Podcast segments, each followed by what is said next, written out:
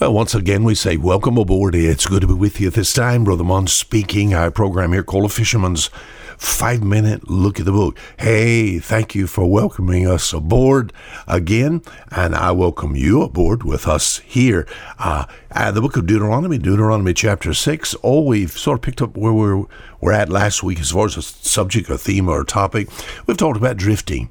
Try to take some things in my life as far as the life of an old commercial fisherman and of course, back when I was without Christ, a lot of things that happened to me, I look at them now and I can relate them to Bible truths. And we try to do that to you to make the Bible uh, an interesting book. So we talked about the subject of drifting.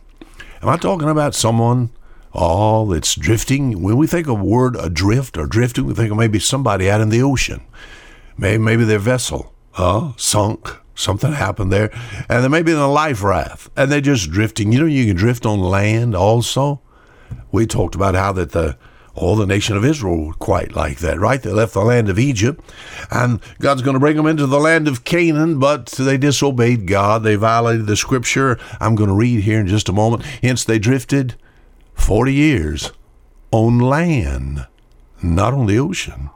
God said this, And it shall be when the Lord thy God shall have brought thee into the land, which he sware unto thy fathers, to Abraham, to Isaac, and to Jacob, to give thee great and goodly cities which thou buildest not. He said, Then beware, lest thou forget the Lord which brought thee forth out of the land of Egypt from the house of bondage.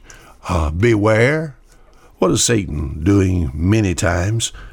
Not not just temptations that'll just uh, thinking about uh, maybe the devil would not bring a temptation to you to be immoral, but what he'll do is just little by little just move you away from God's presence. Maybe as far as your life is concerned, maybe just as far as the Bible is concerned, have some circumstances in life come whereby, you know, you kind of lost your desire to read the Word of God. What happens? We just drift away. I was drifting away on life's pitiless sea. That's our introductory song to the Mariner's Call, usually heard around the weekend period of time. Am I talking to someone drifting? You know, the problem with drifting is, oh, we think about forgetting the Lord thy God. It takes place just a little bit at a time. Drifting is slowly, softly, silently, you know. We think about a boat. If you saw a boat in the ocean and it was adrift, you could hardly tell it was a drift because it just moves very slow, you know. The same things happen in our life. Remember the story of the prodigal son? The prodigal son just didn't get up in the one morning and uh, say, "Well, Dad, I've uh, I've enjoyed my time here, and uh, what I want is uh, I want my money." And uh, I'm I'm fixing to leave. No, no, no, no. Day after day, week after week, the prodigal son, I'm sure, after all the work was over, sat on, sat on the fence or leaned against the fence post and he looked out into an area that he desired to go. He had heard about a place where you could uh, enjoy yourself all day. Uh, as far as work is concerned, uh, the work would be over, you know. Uh, you say, what are you saying? I'm saying uh, the prodigal son, my friend, got into the far country as far as his mind is concerned, long before his body did. Drifting, the same thing is true as far as a husband and wife.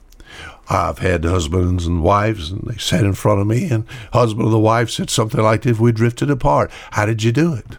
Where all of a sudden, maybe you're married 30, 40 years, and you just look over at your husband or look over at your wife and said, well, I was just thinking about it just a few minutes ago. I'm kind of tired of this. I think I want a divorce. I'm fixing to leave. Don't happen that way day after day of hurt and misunderstanding and a lack of affection, bitterness, week after week, month after month, you drift apart. That's what's bad about drifting. God said, Israel, or told Israel, He said, Beware lest thou forget the Lord thy God. Oh, the devil. He might not tempt you with alcohol, drugs, my friend, but he wants to move you away from the presence of God's Son, just drifting away from Him. Am I talking to a drifting person today? Ah, you need God's power. Amen. Until tomorrow, Fisherman saying goodbye.